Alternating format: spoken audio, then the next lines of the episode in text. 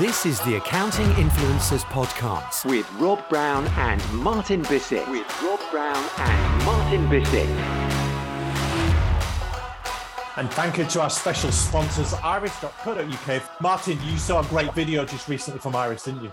Yeah, well, I think people don't know Iris is they were ahead of the game for MTD Phase 1 because they were the first software there to be listed as approved by the HMRC TD filing. And guess what? They're fully prepared for the next. So they've got an MTD webinar on demand that you can catch up with at any time. Rob, where do they go to to see this? It's iris.co.uk forward slash MTD webinar. That stands for Making Tax Digital for our international listeners. And there's some great stuff there that you need to know to guide you through the whole Making Tax Digital initiative. So iris.co.uk forward slash MTD webinar. Right, Martin?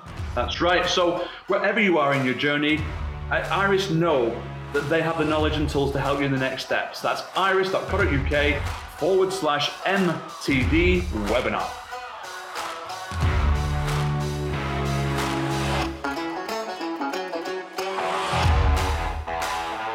Welcome to our special guest interview here on the Accounting Influencers podcast. And I'm thrilled to have with me today the legend that is Julia Penny of the ICAEW. Julia, hello to you. Thank you, Rob. What an introduction. I don't think I've ever been called a legend before. Well, you are a legend, and uh, you're going to be more of a legend. Obviously, you're coming into a very interesting role. So, uh, just for the benefit of people, Julia, that haven't come across you, tell us a little bit about your background and how you came to be where you are. I, I started out. Um, accidentally did an accounting degree, which we may come back to later, but we'll see. How do you accidentally do an accounting degree? Let's sort that one out right now.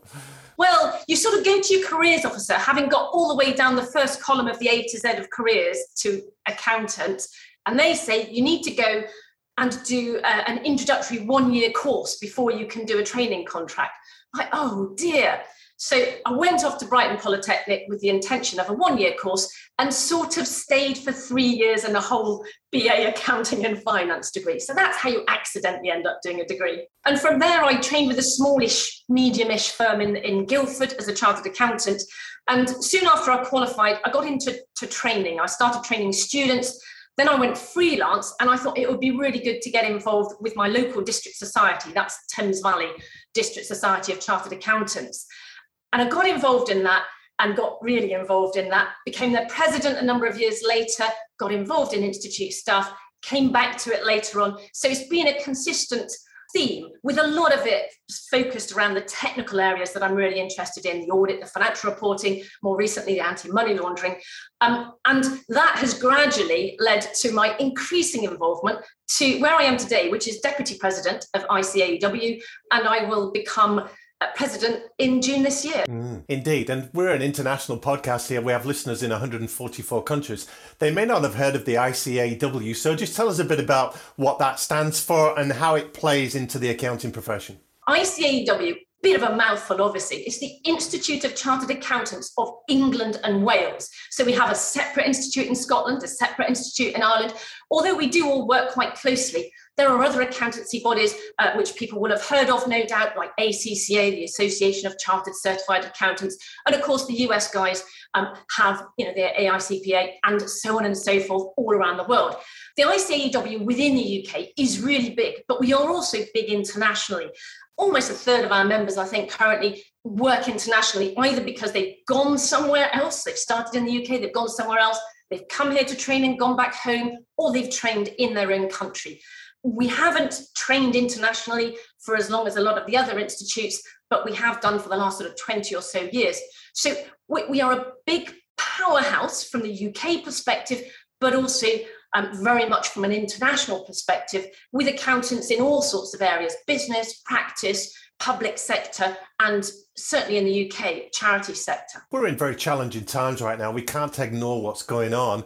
What state would you say the accounting profession is in right now? I think, you know, it is, as you say, it's really challenging. In the UK, we've got some issues which we've started to see reflected around the world, not just in the UK. So we've got what you might broadly call a, a trust in, in audit or even a trust in business issue. Um, in the UK, we've got a lot of regulatory change, which may or may not happen off the back of that. Um, we are currently waiting for consultation response from the government. Um, we keep waiting for it. It'll come out at some point. but you know what it's like i'm sure around the world whatever government you've got you wait for them to do something but what it means more broadly is that we've got the press questioning you know are accountants doing the right thing are auditors doing the right thing but at the same time we've actually got and there's surveys that have been done um, to back these up saying there's a huge amount of trust in the accountant that they can be businesses trusted advisors because they understand so much of what's going on the regulatory side as well as the business side of things. So I think you know we've got regulatory pressures, we've we've got changes in the way things work, digitalization pressures, both on the public side with things like um, making tax digital happening in lots of jurisdictions around the world, as well as audit you know questions about how big business operates and how we tax them. So huge numbers of questions challenging all accountants, I think, throughout the world. And accountants have done what they do for many years in a similar way. They're not known for their agility, Julia, are they? Their ability to change and deal with disruption. So how do you feel they're coping with everything that's going on? You're right. We're not we're not known as accountants for our ability to be agile, although I think that's a little bit of a stereotype. I think in reality, the best accountants certainly are agile. We could not survive if we were not agile. I have to say, you know, one of the things that I always hate to hear from anybody is, oh, we do it like that because we've always done it like that. It's like, no, no, that's never the right answer. We all have to adapt continually. The world is changing continually. We must all learn, we must all change. And I think accountants, I mean, especially over the last couple of years with COVID, a huge number of accountants and everybody else, to be honest, have had to make huge adjustments changing the way that we work overnight in some cases to digitalize, to move people from working at home instead of in offices. And we've done that remarkably successfully. So many accountants over the past couple of years have had, albeit difficult times, you know, stellar times as well in terms of making progress and being able to move forward in these really difficult environments. Who has the ear of the accountant these days, Julia, in your eyes? I'm thinking the fintech vendors, software people, they're driving the accountants to change and listen. There's all manner of gurus and experts out there claiming what they should do. There's the professional institutes, governing bodies, associations. Who do they listen to? Like anybody who, who is passionate about learning, and I am passionate about learning, you listen to a variety of sources because you get different angles and, and different pieces of useful information. So the professional institutes i think have have really done a fantastic job especially during the pandemic when people have been much more receptive and needed to be receptive to digital information of getting lots of information out there. So practical advice on things like in the UK, our, our, furlough scheme was what supported employees when they couldn't actually work for those that were in that position. But you know, lots of other stuff. Sustainability is a key issue on, on lots of accountants' mind because accountants are often in the powerhouse of business. So I think professional institutes play a role. Um, but at the moment, yes, software vendors have to be you know some of the key people that accountants are listening to. Um, we talk in the, in the uk and probably worldwide as well about app stacks for firms of accountants building you know the applications which will work for their clients. You know are they using Xero are they using receipt bank you know what else are they using to make their practices work to help their business clients work? We see it with with companies as well you know increasingly moving to digital ways of, of delivery. And some of them work well and some of them you know we as consumers throw our hands in the air and say, oh my goodness, we'd just like to talk to a person. And it's getting that balance right. So I think accountants, yes, we do need to listen to tech providers and fintech is, is vital.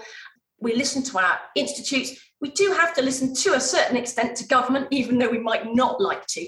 And I think some of those are the key sources. But we have to listen to our own people as well. And we have to remember there's a big divide in terms of generations between people that have grown up with technology um, and people, dare I say it, like me, who have not grown up with technology. We need to listen to um, the youngsters in order to get a, a rounded view as to how we should move forward. I'm glad you brought up the generational aspect.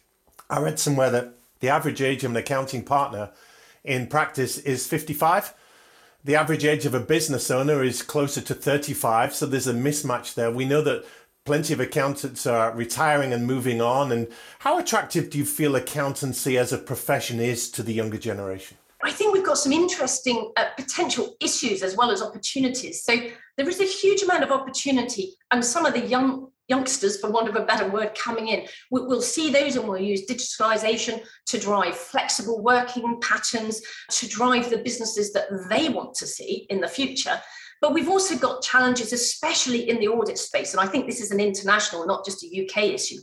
The more the regulators bashes on our heads for getting it wrong, um, the more people think, well, you know, is that what I want to use my skills to be in an environment where I've got a really difficult task of auditing, let's say, a really big business, and you know, I might make a mistake, and we all make mistakes. We're human. Computers make mistakes too, don't we know it?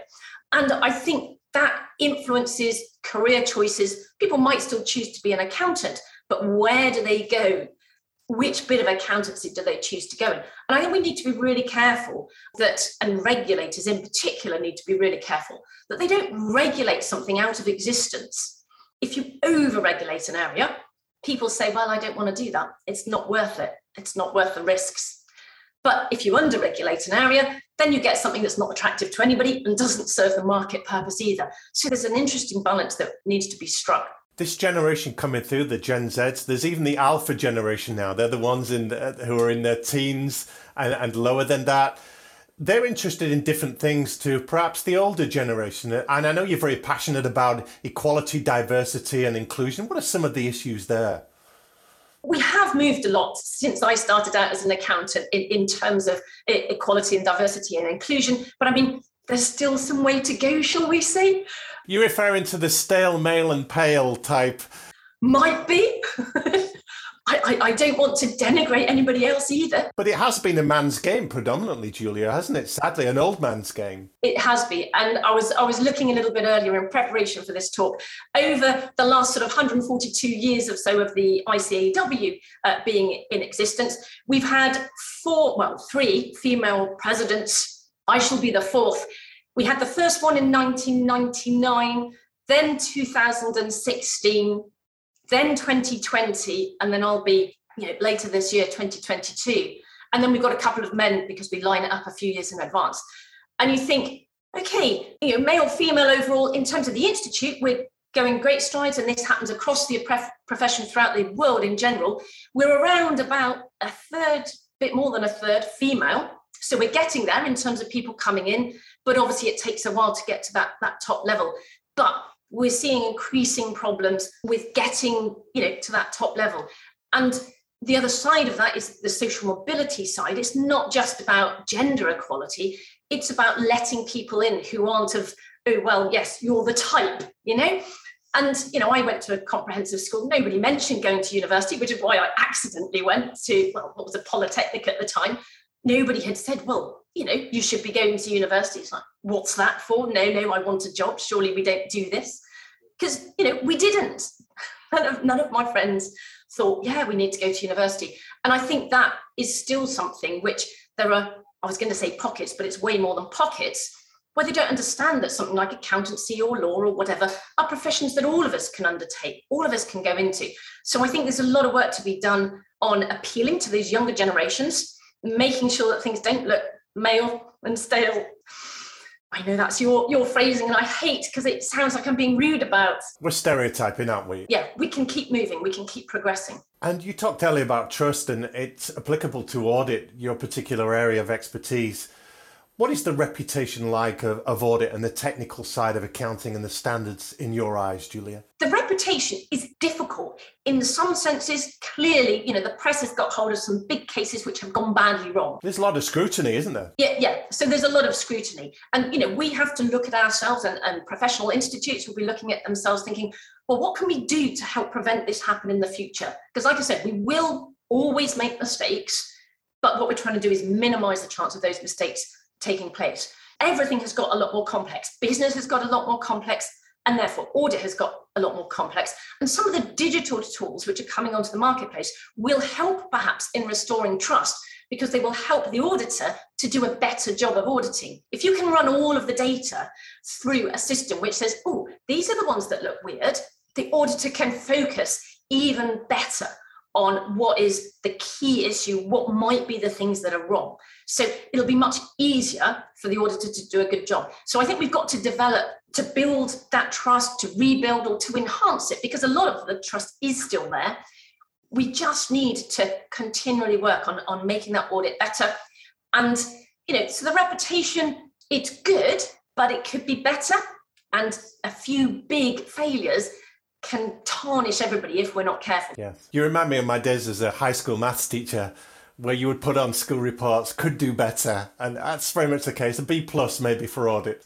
Uh, Julia, I'm fascinated to know in your leadership journey what makes a good leader in the accounting world in your eyes.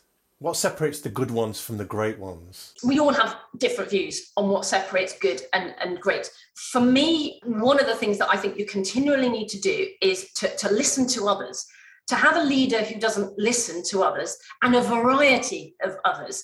You, know, you can't dismiss the more junior people because they're more junior because how can you get a picture of an organization a picture of, of what is really happening if you don't listen to everybody? You know the receptionist is just as important as the person who's you know just perhaps a rung below you from a leadership point of view. So you have to listen. You have to learn. You have to accept that you know there'll be things that you can improve upon. So you know i do like to read the management books not as diligently as perhaps some do who read everything that comes out but I like to dip in and think, okay, well, that's a different way of looking at things. That's that's a new way. So, you know, Edward de Bono's Six Thinking Hats, which I'm partway through, I haven't finished it, but it's a different way of looking at how you bring out points in meetings and make sure that you look at the good, the bad, the ugly in a structured way. So learning all of the time i think is is helpful and important for leaders for those people coming up what advice would you give to them they're aspirational, they're ambitious, they're coming into the profession, they want to make a difference, perhaps feeling some of the overwhelm and fatigue and the anxiety and the dread of being chained to a desk for 10 to 15 years. It's better than that, isn't it? What would you say to them? It's vastly better than that. And with the exception perhaps of some points over the pandemic, I would say I've thoroughly enjoyed my career. Do what you're passionate about and be passionate about what you're doing pick an area and you know certainly for accountants coming through there are so many areas that you could be passionate about. You might need to try a few first until you find something you're passionate about but then really say, okay, well, what can I do? So I got involved in my local institute, first of all, and developed that with involvement on committees. There was an awful lot of networking. I don't think you get very far if you cannot network, if you can't talk with people, if you can't engage with people. So network, and you might want to do it digitally these days, people do, but I've done a mixture of digital engagement and, you know, face-to-face engagement. And I think that's hugely powerful and it's fun. If you're not having fun, I, I worked for a company, when I worked for, for, for SWAT a few years ago, you know, one of the things that the managing director at the time used to say was, you know, we do it if it's fun. Oh, yes. And it's only fun if it makes money. So I think that, you know, passionate approach about things and building on that, looking at opportunities to display that passion and it might be involvement with your institute, with your firm, with committees. Put yourself forward. Don't be afraid. Build your confidence. That sounds like really good advice. You're clearly very passionate about what you do. What do you love most about your role in your life, Julia? I love learning. Probably that's the, the standout thing that all of the time there's something new. I, I talk to people, and I know everybody doesn't love to learn something new the whole time, which is why, you know, they like the fact that I do things like get a statutory instrument out and, and read it all and work out what it means or an accounting auditing standard. Learning something new, whether it's about leadership style and, and how to engage with people and how to do things, or whether it's about techie statutory instruments or auditing or accounting standards. But then for me, also working out how I can make that relevant for others. So a lot of what I do is training or, or turning it into policies and procedures that can be put into action and it's explaining how that translates into real life. That's what I really enjoy. But I have to say, coupled with meeting people and talking with people, because being shut up in my room on my own, just doing the techie stuff, it's no good. I completely understand. It's a balance, of course, isn't it? You're coming into the president's role. What's your vision for the ICAEW? What's on your dashboard? There is an awful lot, as we said earlier, going on at the moment. As I said, and, and we've mentioned a couple of times, the diversity, inequality, and, and inclusion. The Institute has as one of its strategic things that it really wants to make sure it represents the societies it serves and it wants to open up where it isn't already open up to all of those you know youngsters who might be thinking accountancy what's you know what's that all about and also any of the minorities that feel that they're not, you know, fully represented at the moment. So, you know, I'd like to see in a few years' time, for instance, that we have three female office holders all at the same time. You know, at the moment, the most that we've had is two, and there's been sort of gaps. So we have a vice president, a deputy president. It would be nice to feel that people just ignored gender because gender wasn't an issue. And then, of course, it would be nice that we get people ignore all of the other things that we might feel discriminated against. So, colour and race and background. You know, let's just have a nicer environment, a better environment, a stronger environment, because we will be stronger for having diversity. So I think that's you know, key, along with sustainability. Uh, Julia Penny for Prime Minister of the United Kingdom. I think that's the next step up. a couple more questions, Julia. Is there a, a piece of advice you've been given from somebody down the line, a mentor, a coach, a friend that has served you really well and you might want to pass on to our accounting listeners? There's a piece of advice, in a sense, where somebody, a, a, a boss previously told me, well, you know, you're, you're bomb proof. And what he meant by that was that my skills were fully transferable. That if what they wanted me to do in that role didn't quite work for me because of, you know, family or what I wanted to do or whatever, I, I could adapt and move somewhere else and, and do what I wanted to do. So making sure that your skills are transferable. Wherever you work, I think you can do that. So I think that's a, a, really useful piece of advice because then you always have the confidence to have a job that you love and that you can carry on being passionate about. And on the back of that one, Julia, just to jump in, it's not just technical skills, is it? It's the soft skills, your commercial acumen, your people skills, presenting skills, selling skills, even. All of that's important, isn't it? You can't just have technical skills. We've got computers which more and more will take over a lot of that technical stuff. So the accountant that just sits down and does techie stuff is likely to find themselves gradually, you know, edged out of the marketplace. But if you can combine technical with an ability to communicate, to talk with people, to lead people, then it's a whole nother kettle of fish. And that's what can give you a really strong career.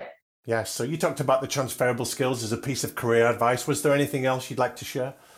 I think the other thing which um, set me on a path, certainly to where I am, I think, t- today, was actually David Tweedie. David Tweedie was at the time, so I'm going back um, quite a lot of years, like 1990s, was the chair of the Accounting Standards Board. And I heard him speak at an event. And he gave the classic, and some people um, who are geeky like me in the accounting profession will no doubt remember it. It's the whole thing if it looks like a duck and it walks like a duck and it quacks like a duck, it probably is a duck. But what he was talking about was is something debt or is it equity? But since then, it's been used on all sorts of other techie accounting things. I think the point was for me, his speech was very inspirational and it made me think, gosh, yes, I really want to be involved in this technical side of things. And well, essentially, I thought I'd quite like his job. I'd quite like to be chair of the Accounting Standards Board. I've never told anybody publicly that before, but that's what I wanted. But that was my vision in 1993. Then what happens, of course, you know, I'm not there, so it's still a vision. But what you do with your career as you develop is you look at opportunities to get you that little bit further forward to that objective and we don't all have objectives that are clearly you know 20 or 30 years into the future. But we weave our careers to the next bit that we think will be exciting i think. Well julie penny this has been terrific. Thank you so much for your time today. I'd ask you one last question as we leave and that's to get your crystal ball out and imagine that you and i are chatting in say five years time. What kind of things do you think will be happening in the accountancy world five years' time, I think we will have had some big tech developments. So, more ability to take unstructured data and feed it into artificial intelligence products that will then start telling us all sorts of useful things from a business and an audit point of view. So, I think that will have come a long way. I suspect that we'll have all sorts of new regulatory requirements across the world because I don't think this is a UK only issue and there will be pressures and people might be saying i don't want to work in that way. So this whole flexible working thing will really have changed the shape of how we do business and digitalization will be core. We can't do things by paper if we're doing them remotely. So anybody who's still got significant stuff on paper i think that will have shifted. So that's my key crystal ball moments. It's an exciting world isn't it? Are you glad to be a part of it? Um, I sincerely hope it, it uh, moves out of the COVID sort of thing, which dampens down the excitement, but seems to be going in the right direction uh, slowly, but hopefully, surely, although we never know what's around the corner. But yes, very exciting times, super time to start your career in accountancy and you know plot your way find what you're passionate about and if you don't want to be an accountant well be passionate about whatever else it is that you want that is a wonderful way to finish and a great call to arms julie Penny deputy and soon to be incoming real life president of the institute of chartered accountants of England and Wales. Thank you so much for your time and your passion and your insights today. That's been great. It's been an absolute pleasure to talk to you, and uh, it'll be interesting to see what happens over the next few years. And we welcome our newest commercial partner to the Accounting Influencers podcast. It's Practice Ignition. You like these guys, Martin, don't you? What do you like about them? I, I like what accounting firms tell me, Robert. And one of the things that I ask accounting firms is why add this to your app stack? Another thing to use, another piece of technology. So why? And they say because when it comes to winning new work, they can send a proposal immediately after a meeting with a prospect and it includes their terms and conditions, their sales brochure, place to enter payment, info and sign. It just shortens their sales cycle. Well, I like the onboarding thing. There's no more chasing payments because they get the clients to put in the payment details, they digitally sign it, they get it billed automatically, and it's on the schedule of the accounting practitioners. That just makes so much sense. Yet no more double or triple checking the invoice has been paid in the accounting software. It's done automatically. And when you send a proposal or you get paid, PI crunches the numbers and spits out just about every metric you could ask for. So there's no more spreadsheets or wondering how you're doing. Yeah, it's the best in class for what they do. And if people want to go to practiceignition.com, use this special code AIR21, AIR21. You'll get 25% off all plans for your first six months. So just go to the website and get your 14 day trial, and you're up and running.